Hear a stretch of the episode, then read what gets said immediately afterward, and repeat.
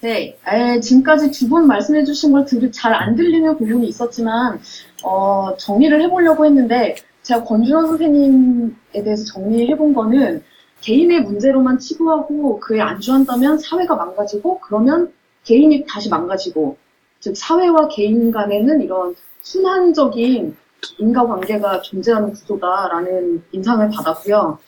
그리고, 어, 구룡 선생님의 경우는, 개인화가 선행되어야지 사회화가 가능하다라는 의지로 들렸고, 즉 사회랑 개인 간의 영향 구조는 네트워크 구조라던가, 즉 여러 개인이 개개인이 연결돼서 사회가 덩어리로 형성이 된다든가, 아니면 동심원 구조로 개인에서 사회로 영향이 이렇게 확장되는 구조, 이렇게 다이어그램이 그려진 것 같다고 생각을 했고요.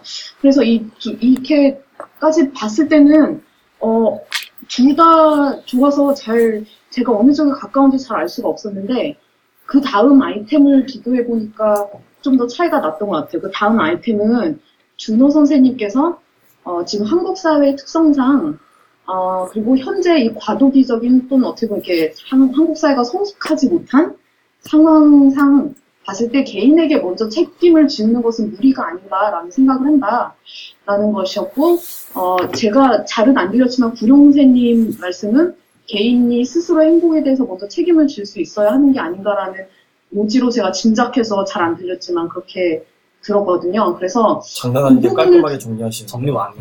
네. 역시 공부 잘하는 사람은. 정리를 잘해. 그래서 나중에 제가 표로 만들어서 보내드릴게요. 엑셀로 만들었어요. 네.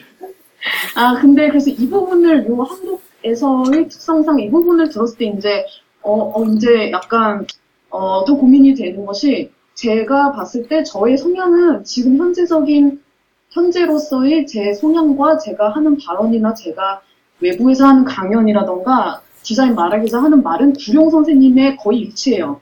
음, 어, 그런 상황인데 야, 그게. 제가. 네. 근데 제가 미국에서 15년 정도 살았고, 어, 한국에 거의 잠깐 임시에, 있- 임시로 있었을 때, 제가 미국에서 형성된 제, 태어나 싶어. 많이 형성된 사고를 제가 한국에서 표현한 것에 가까웠고요. 그 준호 선생님 말씀하신 대로 한국 사회의 특성상 뭔가 그 이성숙한 면이 있다는 부분, 그리고 개인, 그러니까 미국 사회는 개인이 개인의 행복을 추구하고 책임을 져야 된다는 그 셀프 릴라이언트 해야 된다는 게 엄청나게 강한 사회인데 우리나라는 확실히 그렇지가 않고 그 저는 사실 한국 사람들이 어릴 때 그 육아부터 시작해서 어, 한국 사람들 단체 관광 다니는 거 보면서도 그런 생각 엄청 강하게 했고 그 사, 개인이 사회로부터 분리되어서 개개인 스스로 어, 강한 정체성을 가진 어, 상황이란 생각이 들지 않고 그렇게 되는 것을 어떻게 보면 어, 두려워하기도 하고 힘들어하기도 하고 아직 그 상황이 개개인이 자기한테 책임을 질 수 있는 상황이 아직 아니라는 인상은 많이 받았거든요.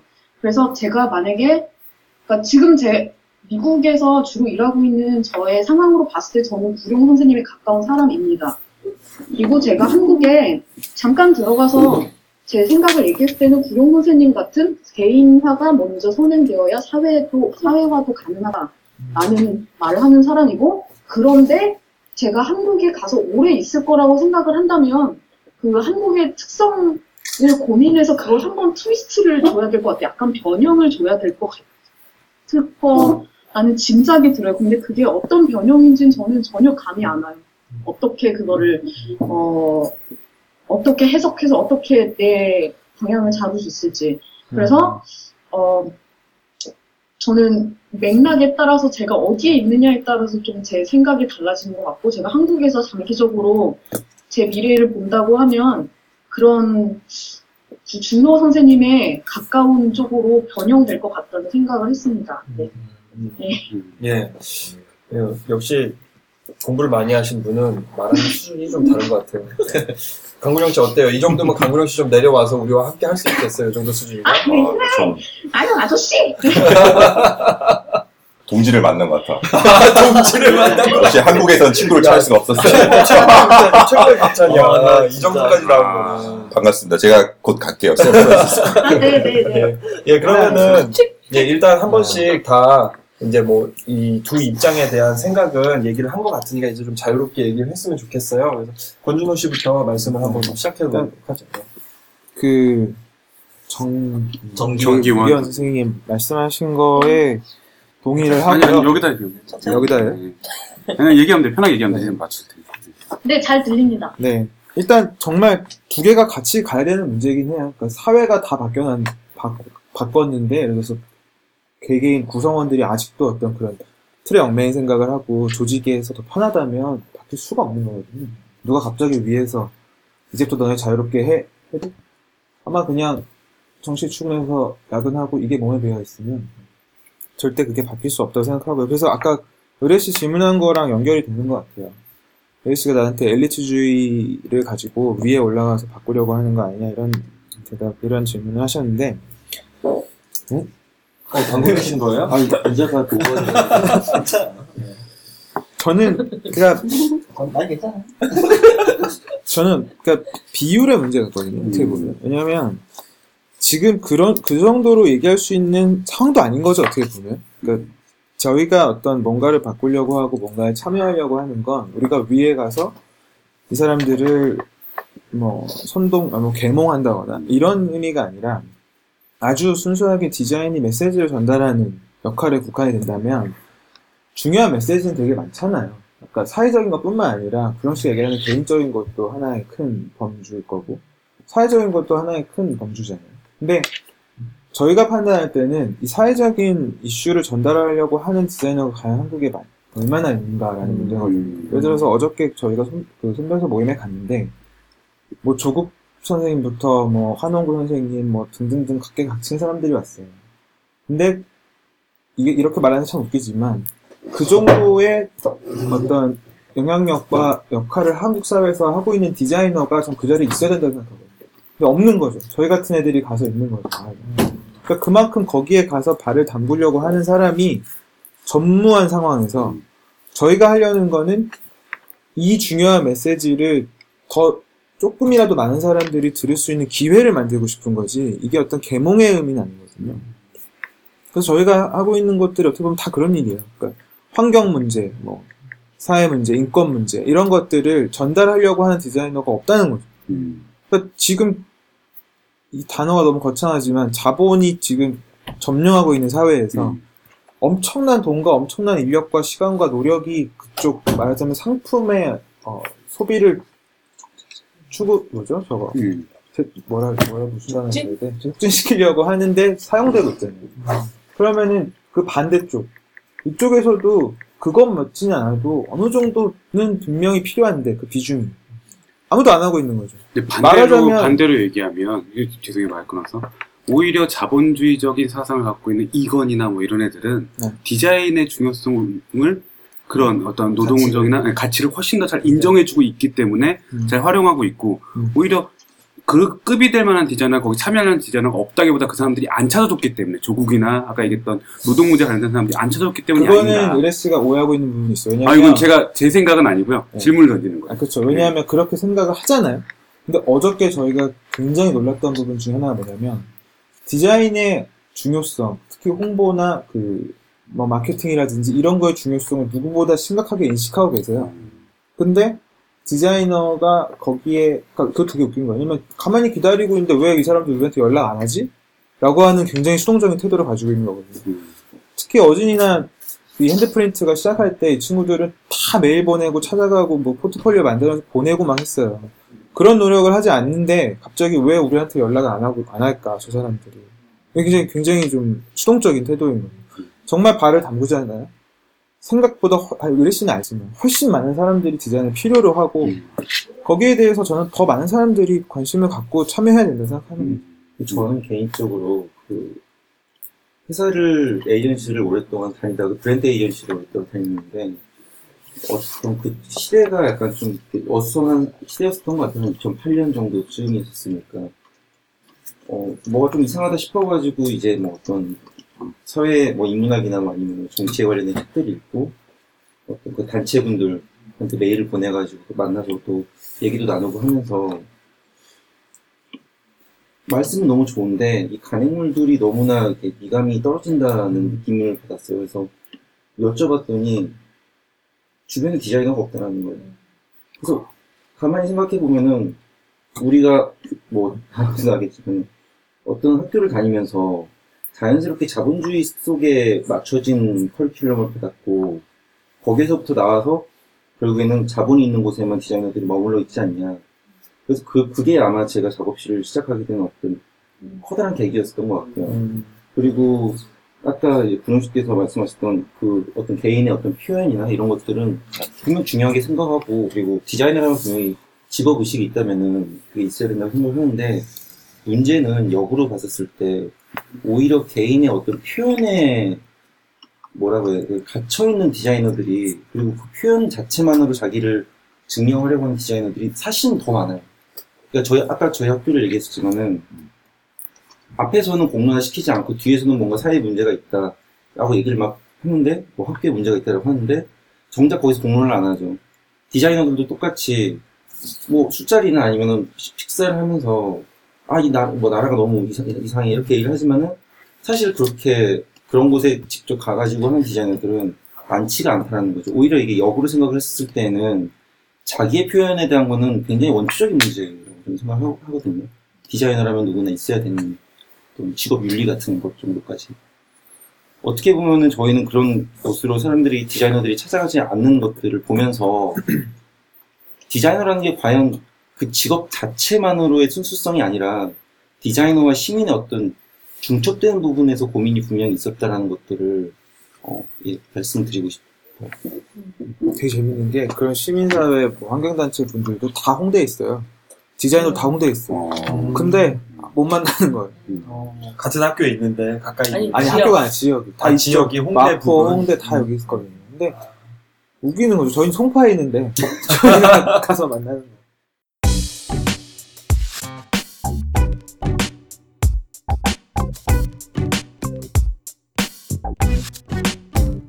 저는 그런 단체하고도 일을 해보고 그 다음에 돈을 많이 주는 곳하고도 일을 해봤는데 일하는 스타일이 둘 다 비슷해요. 돈을 많이 주는 곳도 자기네들 마음대로 하려고 하고 돈을 거의 안 주는 곳도 자기 마음대로 하려고 해요. 그럼 자연스럽게 디자이너들이 자본이 있는 곳에 유입되는 건 너무 당연한 것이 아닌가. 음. 그러니까 저는 디자이너가 그러니까 자본주의 사회에서 일할 때 딱 두 가지 방법이 있다고 생각하거든요. 돈을 많이 주거나 음. 혹은 마음 돈을 안 줘서 마음대로 하게 하거나. 음. 근데 적어도 그러니까 아까 그 그 뭐 이렇게 환경 운동을 하거나 이런 분들은 그러니까 돈을 막 자본이 별로 없기 때문에 디자이너에게 자유를 그만큼 확, 확보해 줘야 되는 것 아닌가. 음. 근데 그렇지 못하고 있는 현실이 디자이너들로 하여금 발을 돌리게 하는 거 아닌가. 음. 이, 이 부분에 대해서 어떻게 생각하세요? 그거는 되게 저희도 그런 얘기를 해요. 그러니까 얼마 전에도 이제 그런 좌파 일러스트레이터 얘기를 하는데 이분이 이런 얘기를 하는 거죠. 좋은 일, 뭐 시민단체, 환경단체에서 일한다고 다 좋은 사람 아니다. 진짜 이상한 사람 많다.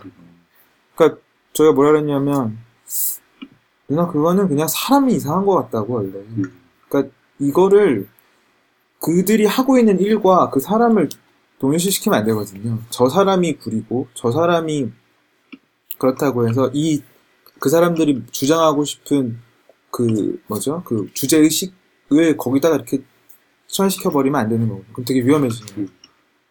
근데 물론 아까 말한 의리 씨가 말한 인간이 만약에 정말 클라이언트가 같다면, 그러니까 둘다 짜증나게 하는 클라이언트인데 이쪽은 돈을 많이 주고 이쪽은 돈 조금 준다면 이쪽 갈 수도 있죠. 근데 거기에서 인간하고 동물이 좀- 동물이 아니랄까 이게 동- 인간이 정말 본능만으로 움- 어떤 물질에 대한 욕망만으로 움직이는 거냐 아니면 어떤 가치관을 가지고 자기의 어떤 자기가 가지고 있는 문제의식, 시각, 사회를 바라보는 시선을 가지고 거기서 어떤 선택을 할 거냐는 정말 그거는 말한 것처럼 30대가 넘은 사람이라면 전 충분히 거기에서 어떤 이성적인 판단을 내릴 수 있다 생각하거든요. 근데 저는 이렇게 호진 씨 얘기에 두 가지 얘기가 좀 들었는데 자본주의 그리고 뭐 얘기를 해보고 있었는데 사실 돈이라는 게 이중성이 있어요. 그 저희 강주에서도 얘기했지만 돈에 대해서 사- 일단 한국 사회에서 일단은 좀 이렇게 거리를 둬야 돼요. 너무 돈 좋다고 얘기하면 좀 이렇게 속물 같다는 표현을 많이 쓰죠. 그리고 심지어 학교에서도 선생님 가르쳐요. 여러분 돈이 없어도 행복하지 않을까요? 그럼 학생들이 다 "네, 맞습니다 손을 들어요. 근데 현실에 나왔을 때 그 손든 아이들이 점점 줄어들거든요. 왜냐하면 지금 여기 의뢰도 소민 나도 이 사무실 운영하지만 어떤 신념과 뭐 자기 가치관도 중요하지만 그게 운영되려면 돈이라는 게 반드시 필요합니다. 아, 왜, 왜냐면 여러분들이 그렇게 말했던 구조 관계에서도 우리가 자본주의가 그냥 좋고 싫은 문제가 아니에요. 우리는 자본주의 시스템 살고 있기 때문에 이걸 거부하거나 이런 문제가 아니라 이걸 같이 가야지 나는 자본주의를 한다고 해서 속물이야 뭐 이런 식으로 할 수는 없는 관계라는 거죠. 어떻게 보면 애증의 관계 그리고 반드시 필요한 관계고 돈이 없으면 아까 뭐 어제 씨가 뭐 결혼한다고 하셨지만 지금 살아간다는 것 자체가 돈이 없어 살 수 있는 그런 세상이 아니잖아요. 근데 이거를 저는 좀 더 좋고 나쁨이 아니라 냉정해 봐야 되는 거예요. 자본주의가 과연 뭘까? 자본주의는 이것도 하나의 시스템이에요. 그리고 돈이 많은 사람들 쪽에 일이 몰릴 수밖에 없어요. 저도 예전에 엔지오랑 일을 했지만 왜 싫은 추억이 있냐면 아까 권준영 씨는 왜 그 사람이 나쁜 거지 왜 그 사람이 역할을 했지만 그게 그렇게 안 되는 게 나는 엔지오를 찾아서 일을 들어갔는데 그 엔지오 사장이 밑도 끝도 없이 가격을 그 말도 안 되는 액수 얘기해요. 그러면서 하는 얘기가 이거예요. 제일 많이 듣던데 재능 기부. 제가 가장 싫어하는 말이 재능 기부입니다. 왜냐하면 재능 기부라고 말을 해놓고는 모든 게다 수정이 들어오고 모든 게 자기가 원하는 대로 방향이 있어요. 결국 그렇게 될 거면 돈을 정당한 대가를 돈을 지불하고 일을 하든지 말은 자기가 엔지오라는 이미지를 이용해서 그거에 대한 장막을 치는 거죠. 방어막을 치는 거예요. 그런 인간관계를 많이 만나다 보면은 단순히 그거를 개인으로 따로 볼 수가 있을까? 그렇게 보지 못하거든요. 그리고 그 단체만 그런 게 아니라 대부분의 NGO들이 많이 하는 활동들이 재능 기부, 재능 기부고 그리고 우리는 이러이러한 선의 목적이기 때문에 좀 쉽게 말해 싸게 해달라는 겁니다. 근데 저는 그게 굉장히 싫거든요. 왜냐?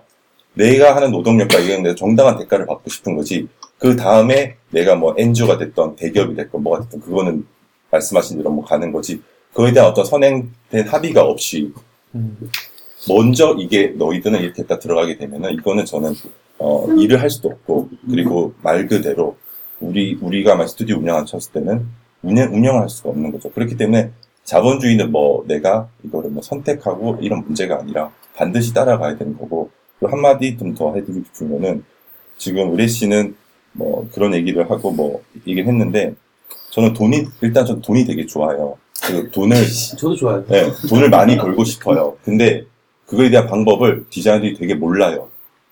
그게 가장 큰 문제예요.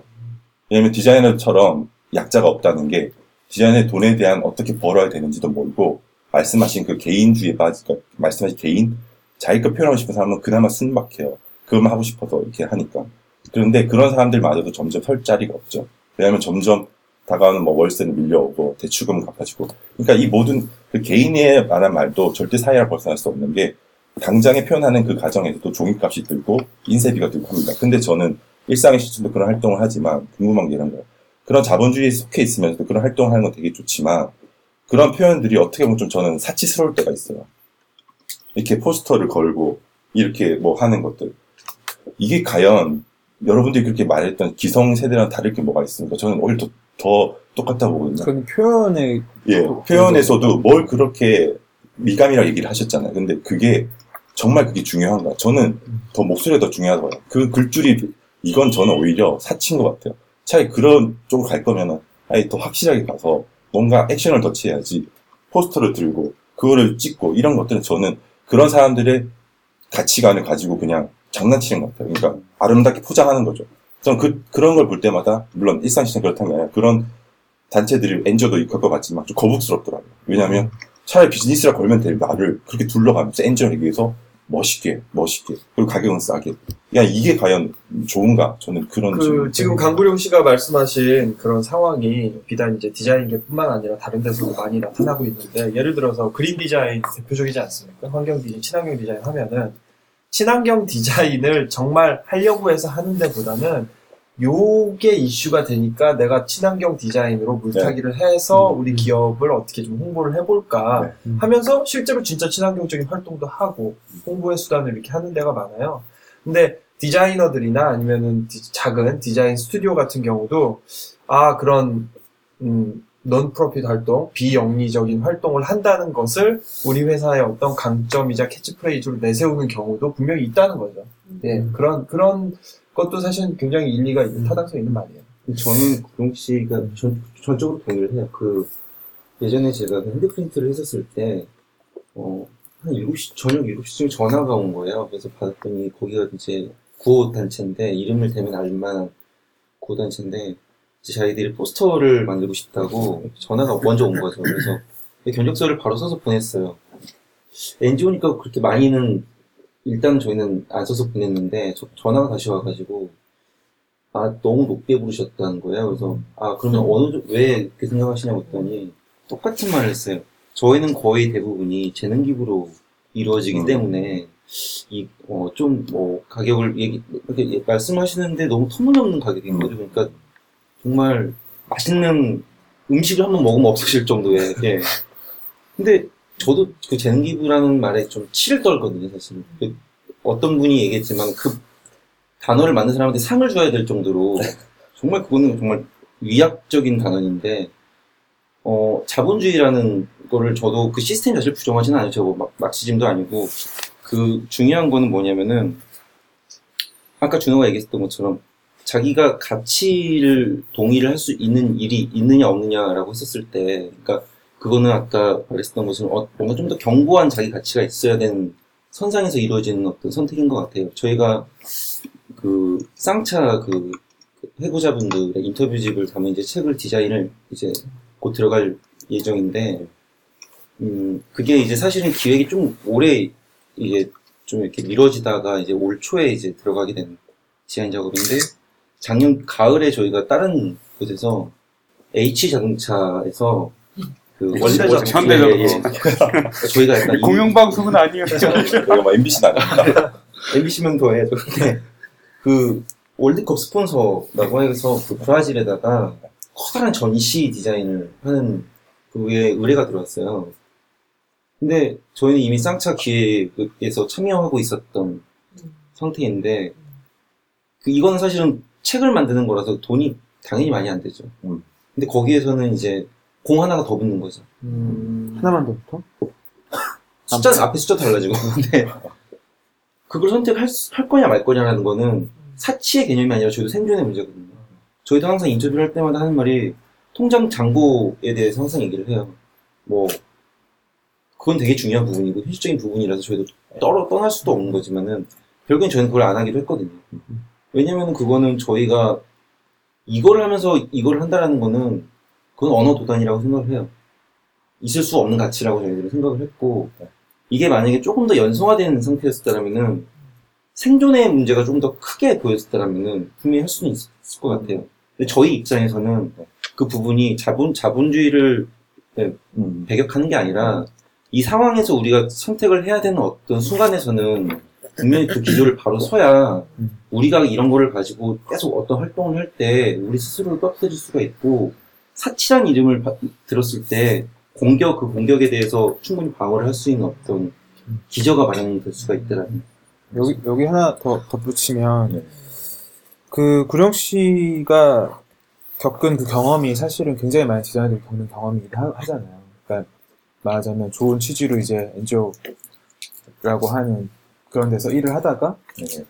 재능 기부를 이제 강요받고, 터무니없는 가격으로 이제 깎이고 하다가, 근데 일은 똑같이 지키고, 그러면 떨어져 나가는 거죠. 근데, 전 거기에서 굉장히, 주- 굉장히 중요한 게 연대 의식이라는 생각을 하거든요. 그 연대 의식이라는 거는 결국 뭐 가치관에 동의하는 거죠. 그분들의 가치관에 동의하고 그분들이 이루려고 하는 가치에 동의. 근데 거기까지는 굉장히 이상적인 말이고 구령 씨가 말한 것처럼 돈이 굉장히 중요한데 그걸 무시하는 발언이라서 그럼 어떻게 할 것이냐인데 그거는 이 사람과 내가 연대하고 있고 네. 동의를 한다는 거는 내가 저 사람한테 무조건 동의하는 게 아니라 그들도 디자이너의 입장을 공감해줘야 되는 거거든요. 그러니까 우리가 이 정도 돈 가지고 계속 하면 우리 이거 지속 가능하게 할 수 없다는 것이 둘이 동의가 돼야 되는 거거든요. 그러면 어떤 현상이 일어나냐면 처음에는 그분들이 디자인의 예산 책정을 아예 안 하죠. 그러니까 아예 없는 거예요. 그 음. 견적서 안에 그, 그들의 계획서 안에. 근데 이분 이들이 아 디자이너들이 이 우리를 계속 도와주려면 도와주는 게 아니라 같이 협업을 하려면 아, 예산이 책정이 돼야겠구나라는 인식을 하는 기간이 필요한 거예요. 그러니까 그게 한 1년이 될 수도 있고 2년이 될 수도 있어요. 근데 그거를 디자이너들이 못 견디는 거죠, 어떻게 보면. 네. 당장 한 번, 두 번 일하고 돈 적으니까 나 안 해. 피곤하고. 그게 아니라 우리도 좀 더, 좀 더 진중한 자세로 이들의, 이들을 설득하고 그들의 예산을 늘려가는 어떤 노력을 해야 되는 거거든요. 사회가 지금 구조가 NGO에서 디자이너 쓰는 게 그런 시스템이 딱 돼버렸잖아요. 재능 기부라는 거를. 근데 거기에 대해서 디자이너들이 아 재능 기부니까 안 해. 하면 아무것도 바뀔 게 없거든요. 디자이너들이 그 안에 들어가서 그게 왜 부당하고 왜 이게 디자이너들이 더 죽이는 일인지에 대해서 우리가 더 발언하고 바꾸려고 노력을 과연 했느냐 하는 거죠. 그래서 정말 단순하게 말하면 지금 저희가 하고 있는 엔지오 단체 저희 개- 재능 기부라는 건 한 군데도 없어요. 음. 다 물론 대기업의 그 일 정도의 돈을 받지는 못하죠. 하지만 최소한 우리가 스튜디오를 운영하고 현실적으로 돌아갈 수 있고 어진이 신혼여행 보내줄 정도가 된다는 이 회사 돈으로 산 거예요. 신혼여행, 신혼여행 이게 신혼여행인가요? 그 아, 여자친구랑이지. 그러니까 그런 노력이 최소 3년 걸렸어요, 저희도. 3년 이상이 걸렸고, 그거를 해보지 않은 사람이 NGO 막 그런 거 막 재능 기부에 나빠 이러면 안 바뀌는 거죠, 아무것도.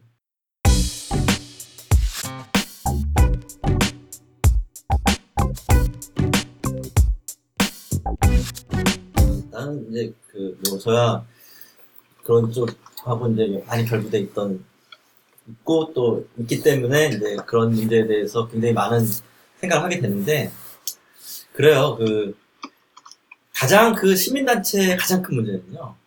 디자이너를 바라보는 시점이 니네는 나를 도와주는 거야. 이게 가장 큰 문제. 그들의 뜯어고쳐야 될 사고방식이 바로 그거예요. 그리고 디자이너들은요. 이것이 디자인으로 내가 너한테 도움을 주는 거야. 이 사고방식도 뜯어 고쳐야 돼.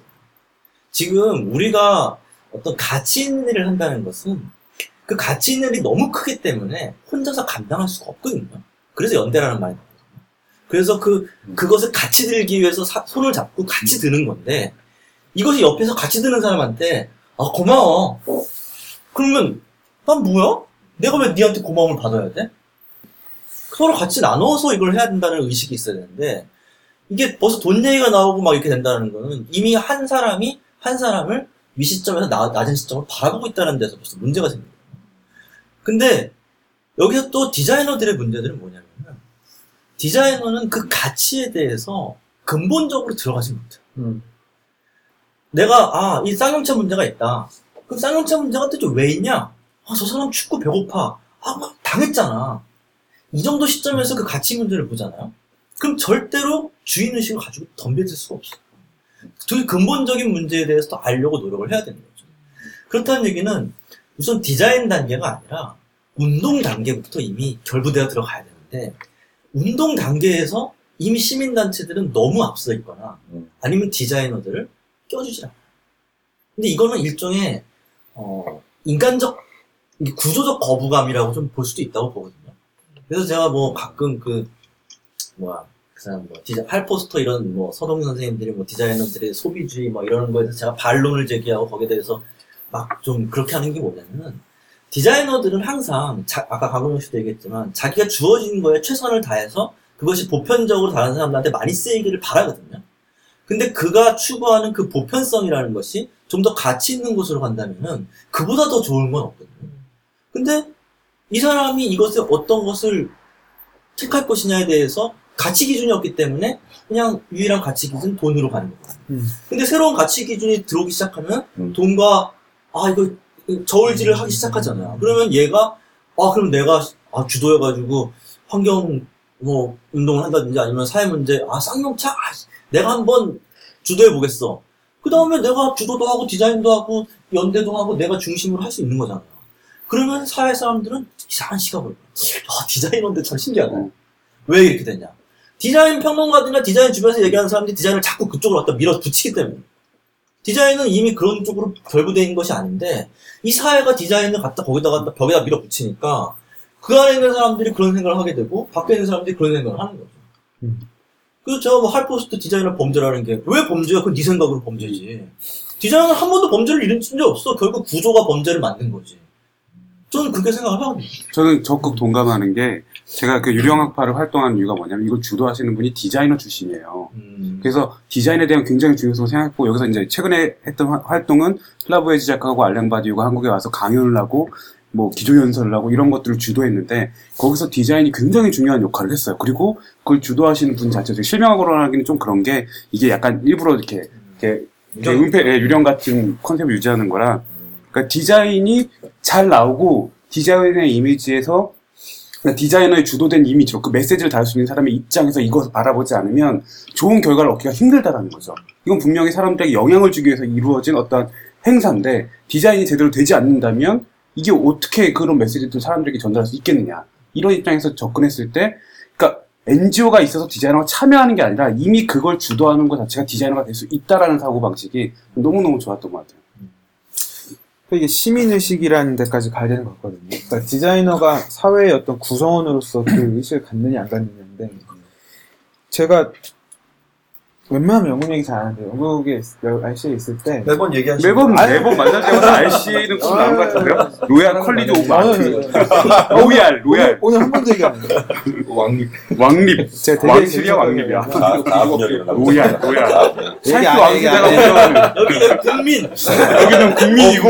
여기는 왕립이고 이미 이미 이 차이가 얘기하세요. 국민대 판에 잘못 들어. 그러니까 이게 되게 재밌었던 게 물론 그 학교에 다니는 학생들이 다 그런 건 아니었는데 거기에서도 이 이슈가 분명히 논쟁이 되거든요. 그러니까 개인 개인 디자인 개인의 활동이냐 사회적 활동이냐 뭐 같은데 근데 첫 번째 학생들 다 모여가지고 프레젠테이션을 하는데 거기에서 어떤 학생이 나가서 그러니까 막 되게 생각보다 많은 학생들이 막 디자인의 사회적 역할이 어떻고 막 이런 얘기를 하는데 한 명이 나가서 자기 그런 관심 없다는 거예요. 디자인은 개인의 표현이고 개인만 잘하면 되고 내가 그 사람 그는 포토샵의 귀재였어요. 정말 멋진 이미지를 만들어내요. 근데 아무 context는 없어요. 다. 네. 근데 생전 처음 보는 이미지는. 근데 재밌었던 게 그걸 막 얘가 열심히 얘기하는 뒤에서 우막 이러더니 너 이기적이라고 그런 얘기들이 나오는 거예요. 재밌었던 거 이건 되게 어떻게 보면 좀 그 비약일 수 있지만 그 발표를 한 그 애가 어디서 왔냐면 이스라엘에서 왔어요. 그러니까 그걸 또 분리시켜 생각할 수가 없는 거죠 저는. 저 나라는 더 비약을 해서 말하자면 지네만 살면 된다고 남들 막 죽이고 있잖아요 지금. 심지어 걔, 걔가 물론 시오니즘이나 이런 데 빠진 애는 아니지만 기본적으로 이스라엘이 좋은 거죠. 자기 마음에서. 네, 선택받은 민족이라는 생각을 가지고 있고 그러면 거- 그러니까 저는 계속 그런 생각이 드는 거죠. 그럼으로써 그런 이런 어떤 디자인 개인의 표현만 있으면 된다고 하는 것까지 연결되는 거 아닐까.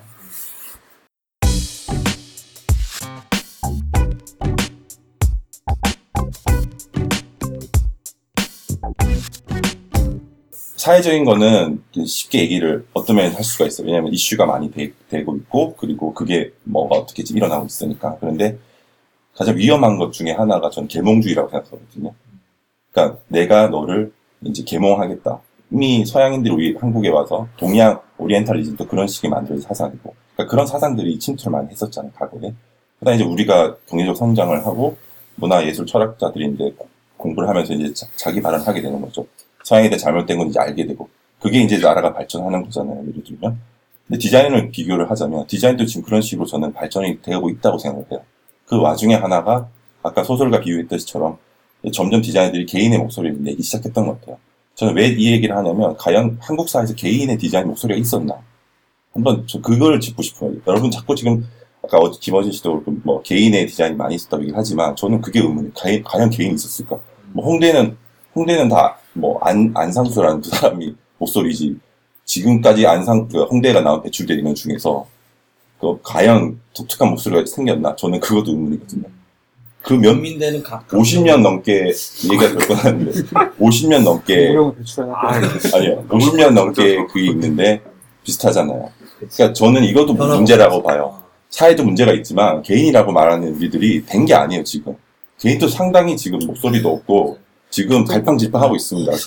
그래서 국민대는 아니 두 개가 다 같이 가야 되는 네. 문제라는 건 예, 예. 분명히 그러니까 제가 생각하고. 잘못했다는 게 아니라 이쪽도 관심을 갖자는 거죠. 그러니까 네. 지금 우리가 너무 뭐 쌍용차 얘기도 좋고 다 좋아요. 뭐 변호인 또 얘기도 할 수도 있고 다 좋은데 그러면 3% 우리 매체 미디어들도 개인을 조명해야 되는데 개인에 대한 플랫폼이 없어요 지금. 개인의 목소리를 낼 수 있는. 근데 그게 이제 다행히도 아이폰이 생기고 우리가 이제 이런 팟캐스트 생겼기 때문에 녹음도 우리도 지금 이 모임을 가질 수 있었던 이유도 과거보다 쉬워졌잖아요. 그러니까 이게 좋은 현상이죠. 그걸 잘 써야 되는데 여기서 우리가 너무 좀 문제가 생긴 게 뭐냐면 또 다시 팔을 갈아, 갈, 갈아요. 이건 내 편, 저건 너 편. 디자인 수동. 말하기가 편하는 거죠. 그게, 그게 재밌죠. 왜냐면 편 가르면 편, 편하고. 근데 그 아까 얘기했지만 서양 철학에서 가장 무서워하는 게, 서양인이 제일 무서워하는 게 뭔지 아세요? 고스트예요, 유령. 적은 무서워하지 않아요. 제일 무서운 존재가 유령입니다. 스펙. 이 편, 이 편도 내 편도 아닌 거. 왜냐면 서양 철학의 특징이 뭐냐면 정의를 하는 철학이거든요. 이게 뭔지 뭔지. 근데 이게 정의가 안 되니까 두려운 거죠. 근데 동양인이 되게 두려웠을 거야. 서양 입장에서는 침략을 하면서 얘가 뭔지를 밝혀내야 되는 거죠. 그러니까 가장 쉬운 계명이 뭐였냐면 크리스찬화 되는 거예요. 기독교. 한국처럼 이렇게 쉽게 전파된 나라도 없거든요. 거부 반응 없이. 슬며시 스며드는 거죠. 걔네들이 사상이. 되게 무서운 거거든요. 근데 그 와중에 개인이라는 거는 찾아볼 수가 있었겠냐는 거죠.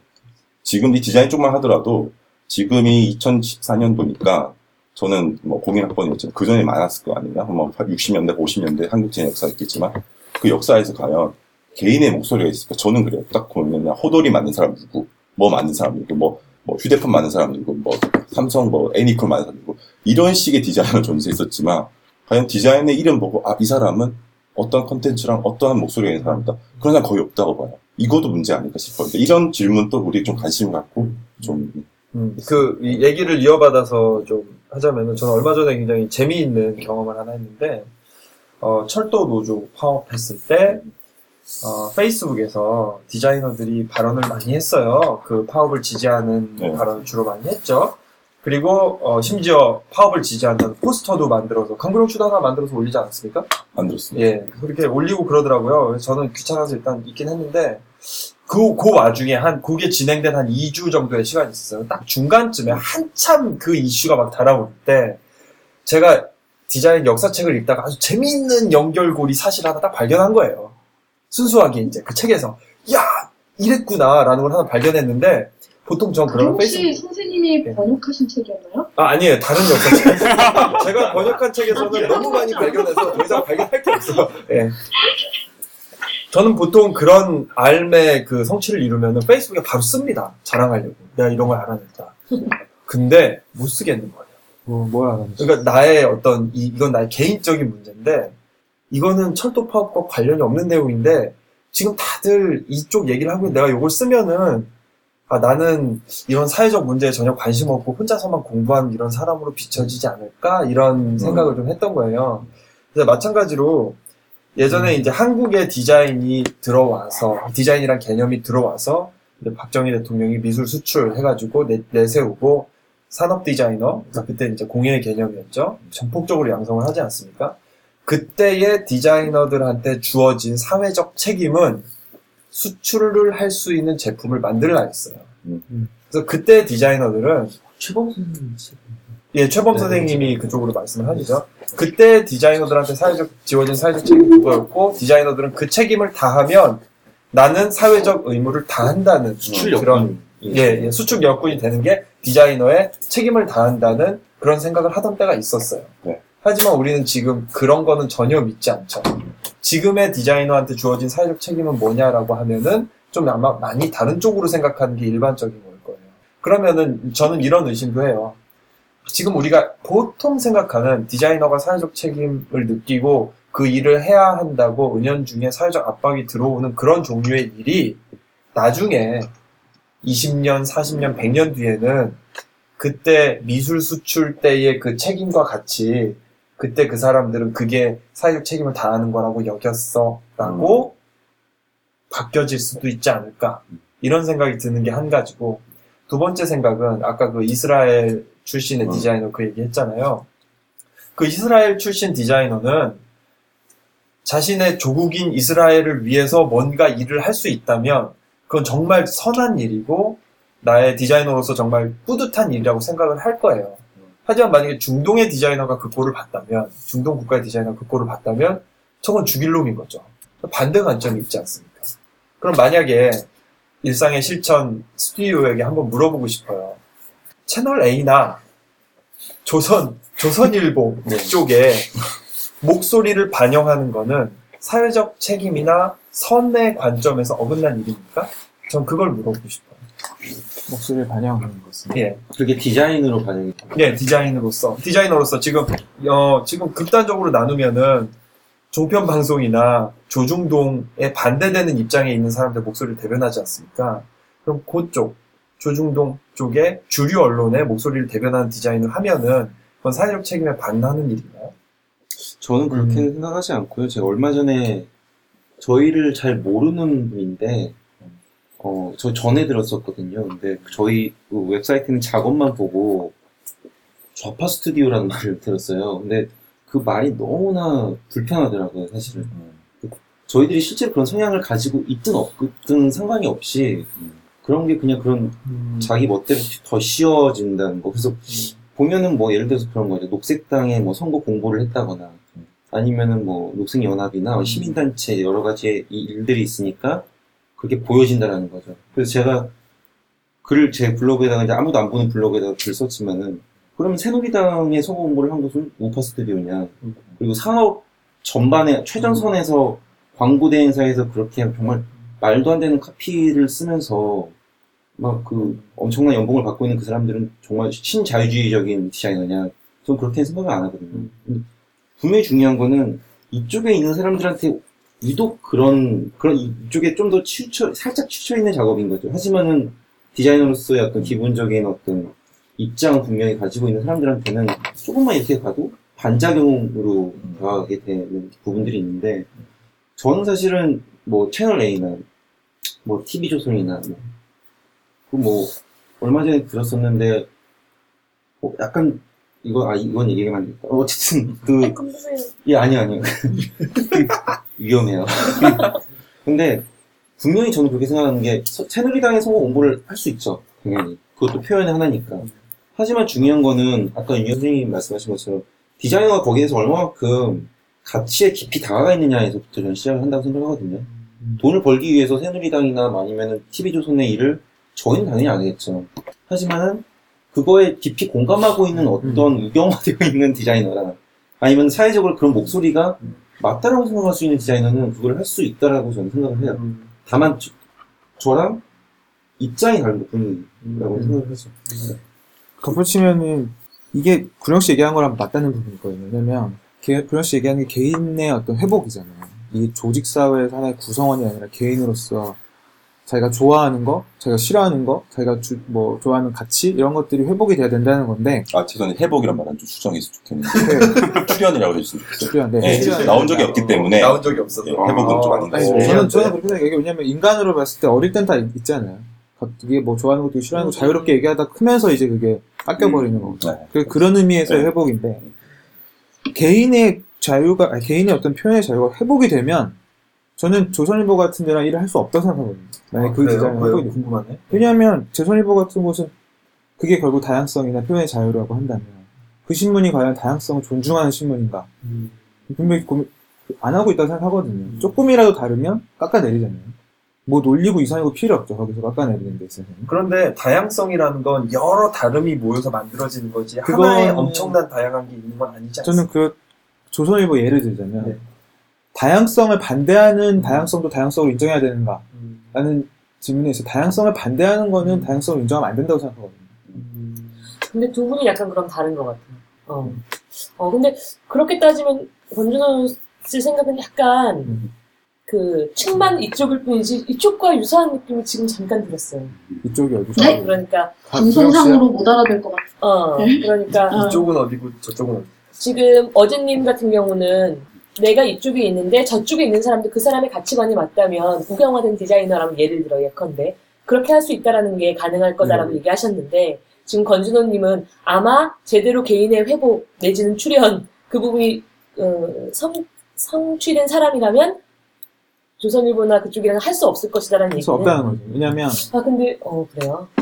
디자이너가 어떤 일을 할 때 그 컨텐츠에 대해서 인지하지 않고 일하는 게 굉장히 문제라고 생각하는데 조선일보에 자꾸 나한테 조선일보랑 일을 하는 사람이 과연 조선일보를 정말 달궈보고 그 취지에 동의해서 하는 걸까? 저는 그렇게 생각하지 않아요. 몰라서 하는 거고.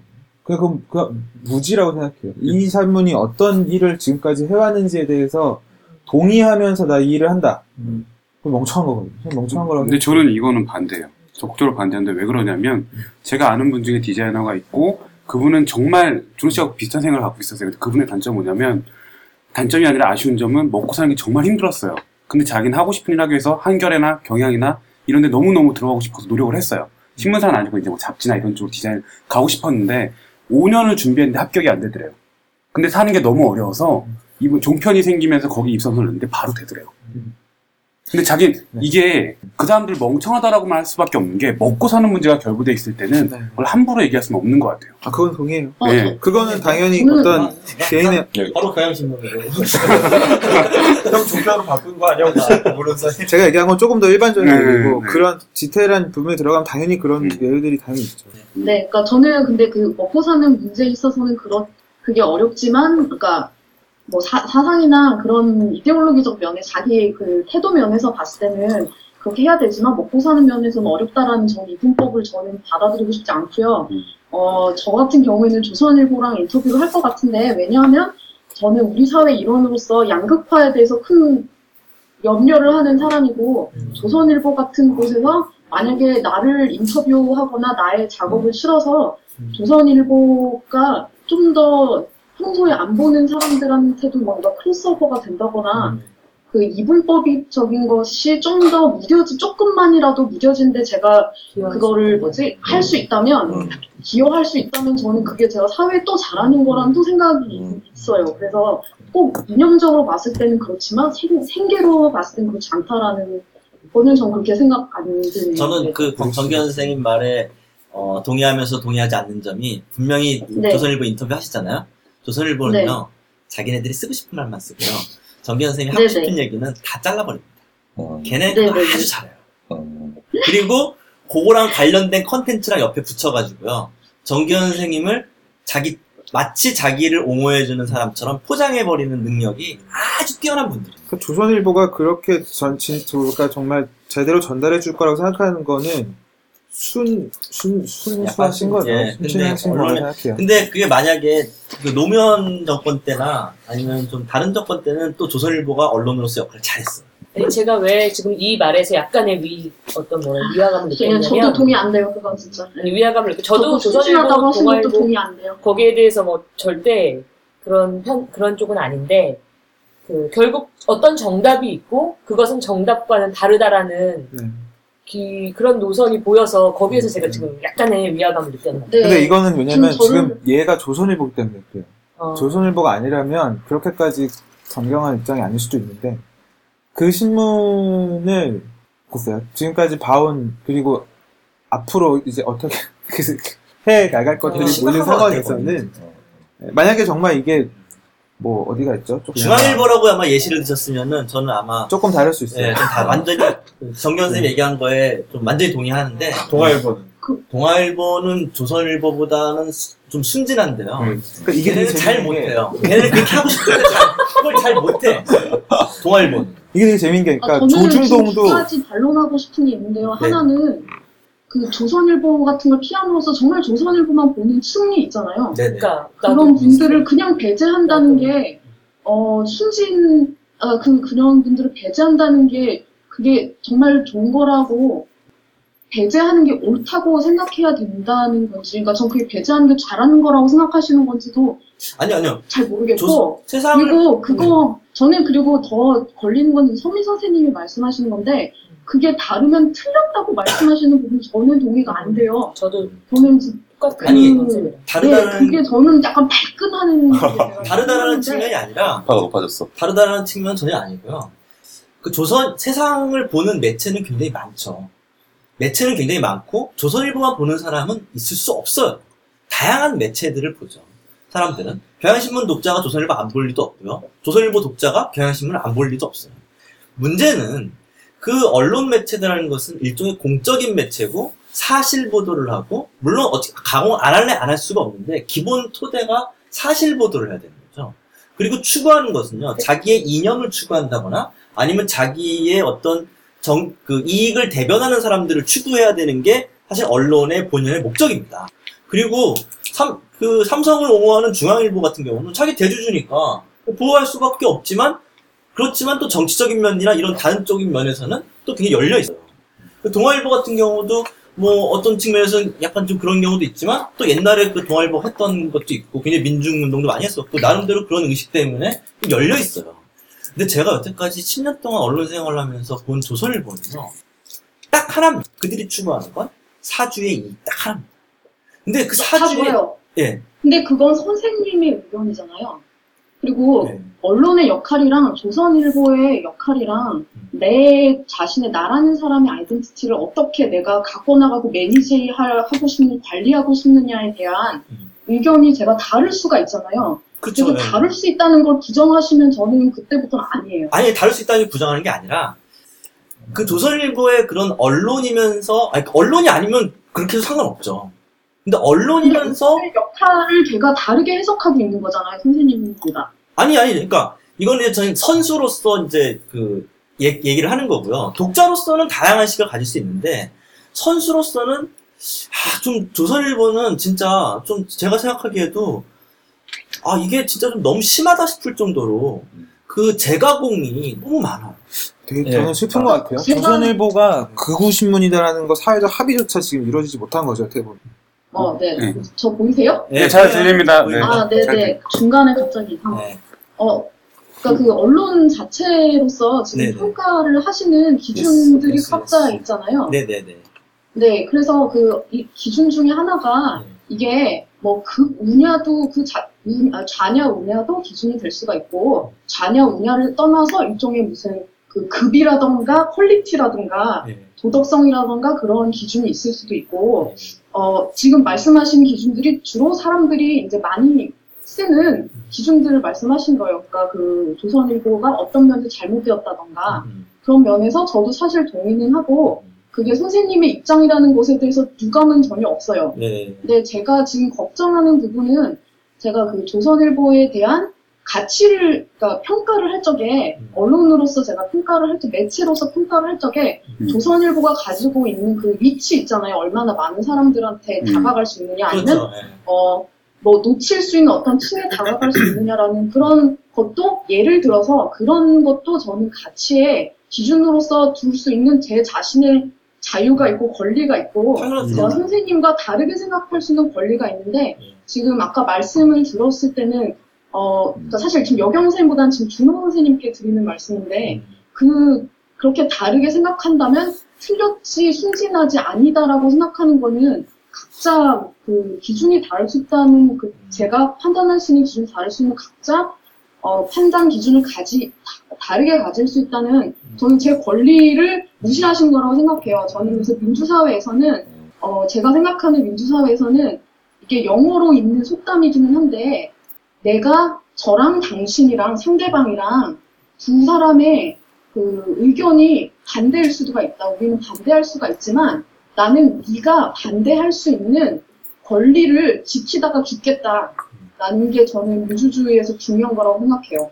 우리는, 우리 위치는 다를 수도 있지만 각자 위치가 다를 수 있는 권리를 수- 서로 수호해야 되는 거라고 생각하는데 저는 그 면에서 조선일보의 좀 전에 예에서는 각자 기준이 다를 수 있다는 점을 인정 안 하신다는 생각이 들어서 그 점에서 저는 조금 놀라운 거거든요. 그래서 저는 지금 여경스님 말씀하신 언론으로서의 기준에 대해서 반대한다거나 그렇게 생각하시면 안 된다고 그런 건 전혀 없어요. 단지 왜 제가 다른 다른 기준이나 다른 매트릭이나 그런 거를 가지고 제 기준을 짤 때 왜 그게 문제 왜 그게 다른 분에게 문제가 되는 거죠? 그건 제 기준인데 라는 거거든요.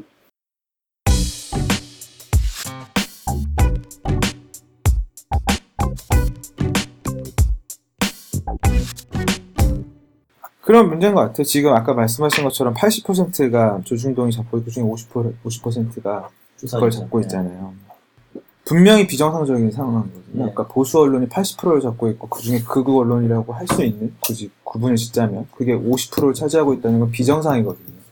그럼, 윤영 선생님 말씀하신 것처럼 바꿔야 되는 상황인 거죠. 운동을 해서 뭘, 어떤 방법에서든 바꿔야 되는데, 지금 우리가 과연 그렇다면 그 바꿀 대상에 대한 인식, 인식은 제대로 하고 있는가라는 음. 문제죠. 제가 학, 중앙대학교에서 교수에 대해서 비판할 때 뒤에서는 다 어쩌고저쩌고 해요. 근데 그걸 막상 바꾸려고 딱 들어가면 적설, 그러니까 주지 말자면 주적 설정이 안 돼 있는 거예요. 그러니까 조선일보도 마찬가지거든요. 조선일보도 분명히 문제 있고 아이 뭐 나빠 나빠 하면서 거기 다 기고하고 인터뷰하자면 인터뷰, 아 죄송해요. 인터뷰하자면 인터뷰하고 뭐 다 하면서 아, 바뀌겠냐는 거죠. 우리가 그 조선일보가 문제가 있다면 그 문제에 더 집요하게 파고 들어가도 지금 모자른 파, 모자른 상황이거든요. 그, 굳이, 조, 음, 굳이 조선일보뿐만 아니라 우리가 사회에서 바꿔야 되겠다고 한 인식하는 예를 들어서 삼성이 네. 백혈병 때문에 지금 굉장히 많은 사람들이 죽어 나왔어요. 그리고 굉장히 그, 그 삼성이 그 뒤에서 그걸 덮으려고 했던 짓들이 굉장히 비열하고 치졸한 것들이 있잖아요. 그런데 그런 삼성이라는 데에 대해서 우리가 문제의식을 가지고 그 분명히 지적을 해야 돼. 최소한 그런 거에 문제의식을 가지고 있는 사람이라면 좀 더 정확하게 그것들을 인식하고 바꿔나가 노력을 해야 되는데 삼성이 1맡기면 1하고 삼성이 뭐 해달라면 다 하고 그러면서 그게 가능하겠냐. 그러니까 그- 네. 어, 얘기가 사실은 같은 맥락인 것 같아요. 여경 선생님도 그렇고, 준호님도 그렇고, 사실은 기원쌤도 그렇고, 다 같은 얘기인데, 지금 약간 다른 지점이 뭐냐면, 어, 우리가 만약에 나와 반대되는, 아니면 내가 합당하다고 생각하지 않는 가치를 품고 있는 집단이 있어요. 그럼 이들을 내 입장에서는 최대한 내 가치를 주지시키는 게 내 역할이잖아요. 그 거기에 호도되는 게 아니라 내가 옳다고 느끼면 그러면 만약에 조선일보를 예를 들면 내가 조선일보에 그런 조선일보가 문제라고 생각해요. 그래서 그, 그들이 정답이 아니야라고 치부하고 밀어내는 게 아니라 아까 말씀하신 것처럼 분석하고 이해해서 그걸 바꿀 수 있는 계기를 내가 만드는 것까지가 사실은 이어져야 된다는 건데 네. 지금은 그걸 거기에 인터뷰하지 말고 기고하지 말고 음. 그러니까 그 그들에게 관심을 갖지 않으면 그들은 소멸할 거라고 생각하지만 전 그건 되게 순진한 착각이라는 생각이 든다는 아니. 근데 이걸 표현을 아니 그래서 그렇게 되면 그들은 그런 무관 그런 이제 딱 반대로 척을 두고 그들을 무시하는 거기 안에서 더 무럭무럭 자라가고 있다라는 생각이 저는 드는 거예요. 그래서 사실 저는 이 비슷한 고민을 했어요. 현대기아 자동차 일을 하고 있는데 내 입장에서 내가 원래 추구하는 가치와 사실 내가 비슷한 음. 거예요. 이 클라이언트와 일을 하는 게 맞을까? 음. 나는 심지어 쌍차 같은 반대되는 그 클라이언트가 없음에도 불구하고 내 스스로 이게 약간 자괴감이 드는 거예요. 어떻게 할지 모르겠지만 그래서 네. 이거에 대한 얘기를 디자인 말하기에서 한 적이 있었어요. 음. 이거 내가 모순 같은 게 좀. 어 내 스스로가 좀 괴롭다. 음. 그랬을 때 역시나 그런 해답이 그런 이야기가 나왔어요. 거기서 내가 조금이라도 예를 들어 이 기업이 다른 이 기업의 뭐 비용이 됐든 마케팅이 됐든 그런 것들을 조금 더 다른 방식으로 추출할 수 있는 그 시점이 된다면 그것도 자그마한 힘이 아니겠느냐라는 얘기를 듣고 그때는 문제가 해결됐다라고 생각했는데 그러고 나서 이틀이 지나니까 또 괴로운 거예요. 그런 예를 들어 합리화로 내가 이들의 어떤 큰 방향성을 바꾸지 못할 바에는 결국 종속돼서 이들의 그 잘못된 부분을 조력하고 있는 게 아닌가? 그 저는 지금 이게 좀 약간 학문적 관점으로 보면 좀 꼬이긴 하는데 저는 이거를 좀 이게 어떤 과도기라고 생각해서 이걸 변화시켜야 된다고 보는데 지금 권준호 씨 표현이 좀 애매해서 좀 오해가 있는 것 같아요. 그걸 제가 좀 정, 정리를 하자면은 지금까지 모든 운동들은요 생산적 관점에서 보는 운동들이었어요. 그러다 보니까 지금 삼성에 일하고 현대에 일하는 게 아, 내가 좀 이렇게 되고 파업을 하고 다 이런 문, 문제였다면 요즘에 나오는 관점들은요 소비자적 관점에서의 운동들이에요. 왜냐하면 생산자와 이 노동자와 소비자는 사실 같은 사람이거든요. 근데 우리가 그걸 헷갈려 했었는데 요즘에 나온 학적 관점들이 아 결국 소비자와 노동자는 같은 사람이었다. 그럼 우리가 운동의 시점을 생산자적 시점에서 좀 벗어나서 소비자적 시점으로 좀 바뀌어야 될 거 아니냐. 이거를 너무 우리가 별개로 봤던 건 아니냐. 그러면은 생산을 늘려야지 우리가 잘 살 수 있는 건 당연해요. 물론 환경운동하는 입장에서 그것조차도 반대할 하긴 하지만 생산에 참여하는 것 자체에서 내가 빠진다라는 건요. 이 시스템에서 벗어나는 거기 때문에 생존의 문제가 걸려요. 그러니까 생산에는 적극적으로 참여할 필요는 있다고 생각해요. 하지만 저, 우리가 네. 예, 우리가 뭔가를 바꾸려고 한다면요. 생산에서 그 보이콧을 하다 하기보다는 음. 소비에서 보이콧을 하는 게 훨씬 더 유효하거든요. 이 기업들이나 아니면 뭐 언론들이나 이런 사람들은 독자나 청중이나 소비자를 굉장히 무서워하거든요. 그러니까 우리가 운동 관점이 음. 생산자적 관점이 아니라 소비자적 관점으로 옮겨, 옮겨야 된다라는 이런 음. 이야기들이 지금 뭐 철학이나 정치학이나 이런 경제학에서도 많이 지금 회자가 되고 있는 상황이에요. 그러니까 아까 네. 준호 씨가 삼성 백혈병 얘기했지만 준호 씨가 쓰는 지금 이 컴퓨터 안에도 삼성이 만든 그 칩이 네. 내장돼 있잖아요. 그러니까 이게 말씀하신 생산과 소비라는 게 이렇게 분리될 수가 없어요. 그러니까 마- 말하면 모순이 생기죠. 모순을 따지면 한도 끝도 없어요. 그럼 사람은 누구나 합리화를 하고 피하려고 해요. 왜냐하면 자기가 이렇게 시- 정당. 정당 해지고 싶으니까 누구나. 있어요. 근데 그 기준이 있는데 전 그런 것 같아요. 그렇게 말하는 디자이너나 모든 사람들도 결국에는 삼성이나 뭐 LG나 뭐 현대 이런 거를 안 쓰고 살아갈 수가 없죠. 그런데 내가 보이콧을 한다보다 준호 씨 말대로 내가 뭐 조선일보 싫다고 해서 뭐 그런 얘기를 할 수가 있지만 그게 분명히 준호 씨도 괴로워할 거예요. 왜냐하면 괴리가 누구나 생기거든요. 지금 제가 장기적으로 하고 있는 노력하고 있는 사업이 투자자로서 그렇죠. 그걸 바꾸는 맞아요. 그 네.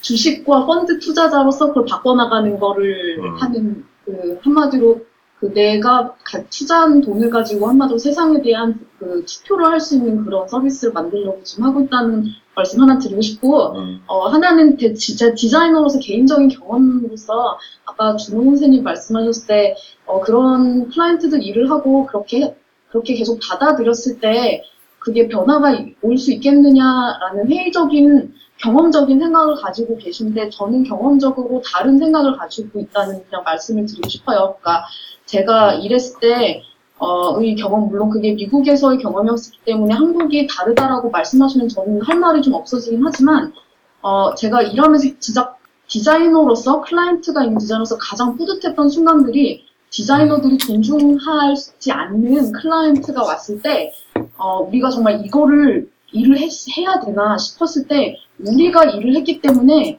그 한마디로 영혼이 있는 결과물이 나오고, 우리랑 일을 했기 때문에 이 사람들이 바뀌고 그 중에 많이 회사를 나가서 다른 일을 한 사람들도 생기고 전혀 우리랑은 말도 알- 안 통할 것 같다고 생각했던 클라이언트를 제가 봤을 때 정, 그 내공이 있었다고 생각되는 분들은 그러, 그런 사람들이랑 일했을 때도 언제나 나 자신이 가지고 있는 그런 그, 어, 자신이 가지고 있는 가치관을 그런 클라이언트랑 일할 때도 그걸 심어서 녹여서 낼 수 있고 클라이언트를 어느 정도 변화까지 시키는 사람들도 봤거든요. 저는 제가 급영지라고 생각하진 않지만, 그래서 사실 저도 준호 선생님의 경우에, 그러니까 약간 우리가 언어상으로 오해할 수도 있다고 생각한 게, 아까 준호 선생님이랑 어, 어진 선생님 말씀하신 거 들어보면, 이미 디자이너로서 일하는 방식에서도 구조적인 문제를 인식한 상태에서 일하는 그, 어, 뭐지, 넌 프로핏들이랑 NGO들이랑 일하실 때 디자이너들과 협업하는 방식 자체를 바꿔나가신 경험도 있다고 하셨고,